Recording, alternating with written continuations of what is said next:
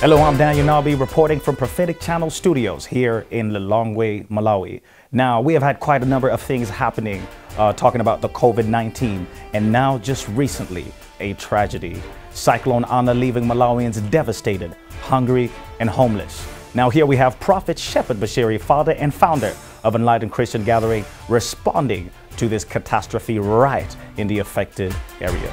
Right, so we are in Nsanje uh, here today uh, because the biggest reason is we understand there is uh, a great, great disaster in this area.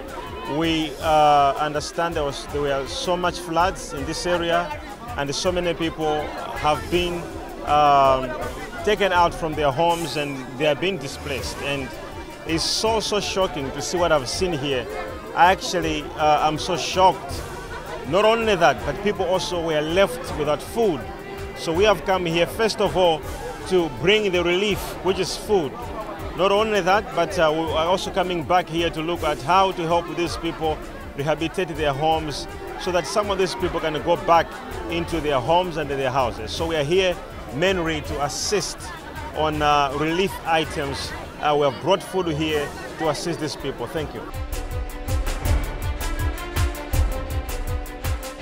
Thank you very much. That was Prophet Shepherd Bushiri, father and founder of Enlightened Christian Gathering, responding to the needs of those affected by the cyclone Ana, giving them hope of a better tomorrow.